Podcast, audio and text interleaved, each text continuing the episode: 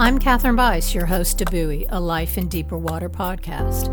I live on the Outer Banks of North Carolina on what many call a 200 mile sandbar along the wildly native Atlantic coast. As a nonprofit professional, I had such a heart for bringing resources to underserved youth and artists, New York City, Los Angeles, but the ocean is now my daily muse.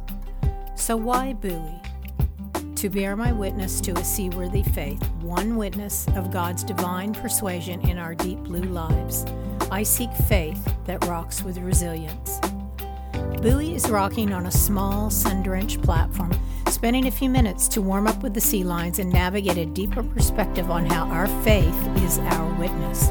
We all have to swim to it. If you are here to buoy your life in a way only God's swell provides, or your swim brought you to this open water but you're not sure why, we are on the same journey. Hey, thanks for jumping on Buoy today.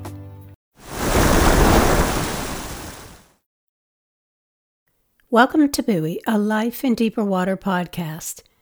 Episode 62 The Perfect Gift to Give for Christmas. Part 1 Loving Our Way Through This Season. Hello, human. What season is this? Many would jump straight to characterizing it as the giving season. Episode 62 initiates a three episode journey leading up to and celebrating the birth of a baby boy in Bethlehem. A journey driven by this question How do I give to others in this season? How does my witness motivate me and motivate you to love your way through with the spiritual robustness that we have not experienced before? I know I compete with your demanding Christmas list, with the immediate daily anxiety that comes with finding the perfect gift for the people around you, with finding the time to do everything, with finding the time for helping those less fortunate. I want to help empower your giving path and mine, enrich our giving nature. Let's love our way through this season like never before. Every season of giving comes with instructions, a spiritual manual Consider the words of James. James 1:17 Every good and perfect gift is from above, coming down from the Father of the heavenly lights, who does not change like shifting shadows. It is about giving to others what has been given to me, Jesus. So that in this season I'm filled with joy for what God gives me every Christmas, the John 3:16 gift, his son his beloved baby boy, divinely conceived in the womb of a young, humble Jewish woman. And what is the gift Jesus has given me? Salvation, yes. Redemption, yes. What else? Well, what he has given me, he wants to give others. So he gives me, us, a way to live our earthly lives until the fullness of our eternal life comes to pass. It is about giving to others what has been given to me, the love of Jesus enabled by the Holy Spirit. That a life abiding in Jesus is about receiving what He gives us when we accept Him as Lord and Savior and passing it on out of the eternal abundance of being loved by our sovereign God. When Jesus was resurrected, he returned to his disciples to assure them that he had a gift to give them, the Holy Spirit. John 20, 21, and 22. Again, Jesus said, Peace be with you. As the Father has sent me, I am sending you. And with that, he breathed on them and said, Receive the Holy Spirit. I have received his gift of the Holy Spirit. Thank you, Jesus. 2 Corinthians 1 22, set his seal of ownership on us and put his spirit in our hearts as a deposit, guaranteeing what is to come. And then what happens? Paul tells us, Galatians 5 22 23. But the fruit of the Spirit is love, joy, peace, forbearance, kindness, goodness, faithfulness, gentleness, and self control. Against such things there is no law. This comes as the contrast to the battle of the flesh, the sins we expect, the behaviors we engage in when our human nature rules. Paul spares no words. So here I am in the middle of a Christmas message about giving, but talking about the Holy Spirit and what it gives.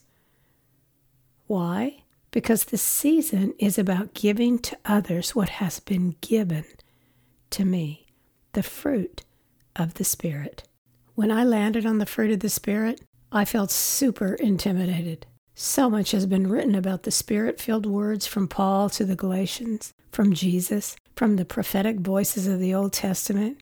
Could I even name all of them by memory without stopping to think about it? And although I could go another direction to speak about the Holy Spirit, or several directions, the next three buoys are about the fruit of the Spirit in our lives. In this season, the perfect gift to give to set a path to 2024. At first, I thought, I will do this series in threes and pick one person per attribute to give them that spiritual fruit. So, three fruits for three people per episode, covering all nine attributes with corresponding people in Galatians 5 22 and 23 over the course of three weeks, impacting the lives of nine people on my Christmas path. Well, that is human nature talking. That is Kathryn planning, taking control of it, condensing it, organizing it, taming it into bite sized hors d'oeuvres for a holiday tasting, wrapping each fruit in a nifty little holiday trio package. Such an appropriate display of cleverness, clarity, and creativity, but not God's intention. How do I know this? I learned that the word for fruit is singular, karpos, and that it is widely thought that Paul intentionally uses this in the singular, opposed to his previous reference to sins of the flesh in the plural. I had learned this at one point and forgotten it, but it was brought to my attention recently by a buoy listener who also reads the show notes and reminded me it is fruit, not fruits. I mentally tagged it to return to, convicted to take responsibility for seeking wisdom from God's heart so my soul would remember forever. Now is the time. When you search on the discussion about fruit, a singular or plural, you will find dissenting opinions on whether the reference to fruit being singular or plural matters. It matters to me. In fact, it is critical to accepting the power of the spiritual transformation we receive in Christ when we believe, because the fruit of the Spirit represent the fullness of the character of Christ. The KJV translates fruit by Strong's definition in the following manner fruit, the fruit of the trees, vines of the fields, the fruit of one's loins, his posterity, that which originates or comes from something in effect, a result, a work, act, deed, advantage, profit, utility, praises which are presented to God as a thank offering, to gather fruit, i.e., a reaped harvest, into life eternal, as into a granary, is used in figurative discourse of those who by their labors have fitted souls to obtain eternal life. Vine's expository dictionary tells us this about fruit as used in Galatians 5:22. The singular form suggesting the unity of the character of the Lord as reproduced in them namely love, joy, peace, long-suffering, kindness, goodness, faithfulness, meekness, temperance, all in contrast with the confused and often mutually antagonistic works of the flesh. Recently, I listened to a sermon by John MacArthur on the fruit of the Spirit, part one of a series. I wanted to share an excerpt that resonated with me. MacArthur says, quote, The fruit of the Spirit is put in the singular because virtue, listen carefully, virtue is not a list from which you pick. You don't say, Well, today I'm going to show joy. Next Tuesday I may show gentleness. A couple days after that I may try to love somebody. It doesn't work like that. This is not a list, it's a collective bouquet of flowers, and its beauty is composite beauty. It comes as a bouquet, it doesn't come as isolated things side by side in a row. Fruit is a beautiful bouquet of virtues. That's what the Holy Spirit produces in someone who walks by the Spirit, and you will see them all. You will see them all on display. End quote. Virtue is often defined as having a character of moral excellence. So MacArthur's explanation makes sense because each attribute has its qualities, but they are united into one character. The nine attributes Paul names in Galatians 5 22 and 23 characterize how we act when we walk in the full character of Christ. God prompted me toward this understanding when I was about to go the pick nine people route, parceling out each attribute. I pray that Jesus will bury this fruit deep into my subconscious thought, my intellect, for when I allow my human nature to get in the way of walking in the Spirit, for when I feel like parceling out pieces of the Spirit within me. This happens to me daily, several times a day, by the way.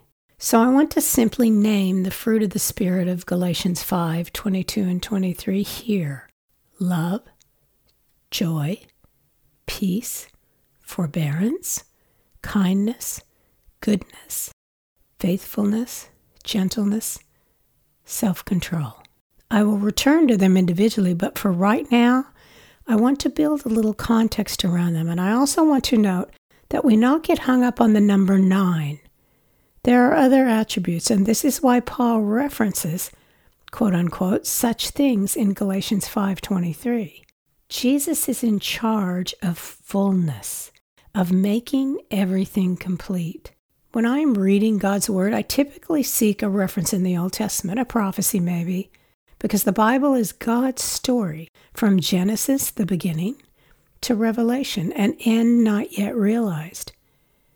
I came across two suggested scriptures, among others, in which Isaiah the prophet acknowledges the Spirit in the new creation, with references similar to the fruit of the Spirit in Galatians 5 22 and 23.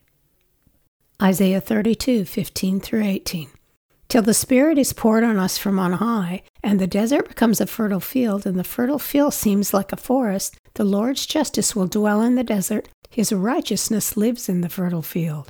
The fruit of that righteousness will be peace. Its effect will be quietness and confidence forever.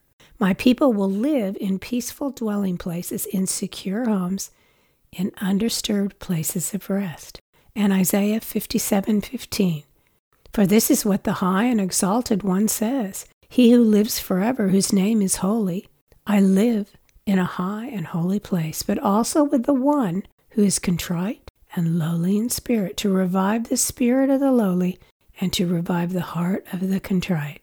In the New Testament, prior to his letter to the Galatians, Paul lays out a beautiful definition of love, a fully ripe description that includes the fruit of the Spirit. It represents the fullness of Christ's character, representing his heavenly Father's nature. I'm taking the time to read this for me and to you because everything Paul says in what is called the love chapter was fulfilled in the life of Jesus on this earth, beginning with his birth in the humblest of surroundings. Paul wrote of the love he had come to know. It is deeply personal to him. As I read Paul's words, take it personal, human, because it is about how the love of Jesus changes each of us, and that love bears the fruit of the Spirit, empowering us to give his love to others. 1 Corinthians 13. If I speak in the tongues of men or of angels but do not have love, I am only a resounding gong or a clanging cymbal. If I have the gift of prophecy and can fathom all mysteries and all knowledge, and if I have a faith that can move mountains, but do not have love, I am nothing. If I give all I possess to the poor and give over my body to hardship that I may boast, but do not have love, I gain nothing. Love is patient. Love is kind. It does not envy. It does not boast. It is not proud. It does not dishonor others. It is not self seeking. It is not easily angered. It keeps no record of wrongs. Love does not delight in evil, but rejoices with the truth. It always protects, always trusts, always hopes, always perseveres. Love never fails. But where there are prophecies, they will cease. Where there are tongues, they will be stilled. Where there is knowledge, it will pass away. For we know in part and we prophesy in part. But when completeness comes, what is in part disappears. When I was a child, I talked like a child. I thought like a child. I reasoned like a child. When I became a man, I put the ways of childhood behind me. For now we see only a reflection as in a mirror. Then we shall see face to face. Now I know in part, then I shall know fully, even as I am fully known. And now these three remain faith, hope, and love. But the greatest of these is love. I think I have much to spiritually seek about the power of unity, about the power of completeness, how all the attributes of God's character represent His love. Loving Him is about the power of one, the one. I have much to spiritually seek in this giving season about how to love others in the fullness of Christ's character, how to give the fruit of His Spirit to others as we celebrate the birth of Jesus. I still have those same nine people and more, but how I bring the fruit of the Spirit in my life to theirs is not about parceling out the fruit. The season is about giving to others what has been given to me, all of it. And spiritual transformation brings all the goodness to the table in abundance. It makes giving the perfect gift every time possible. Episode 63 His Grace, My Gratitude. See you on the buoy.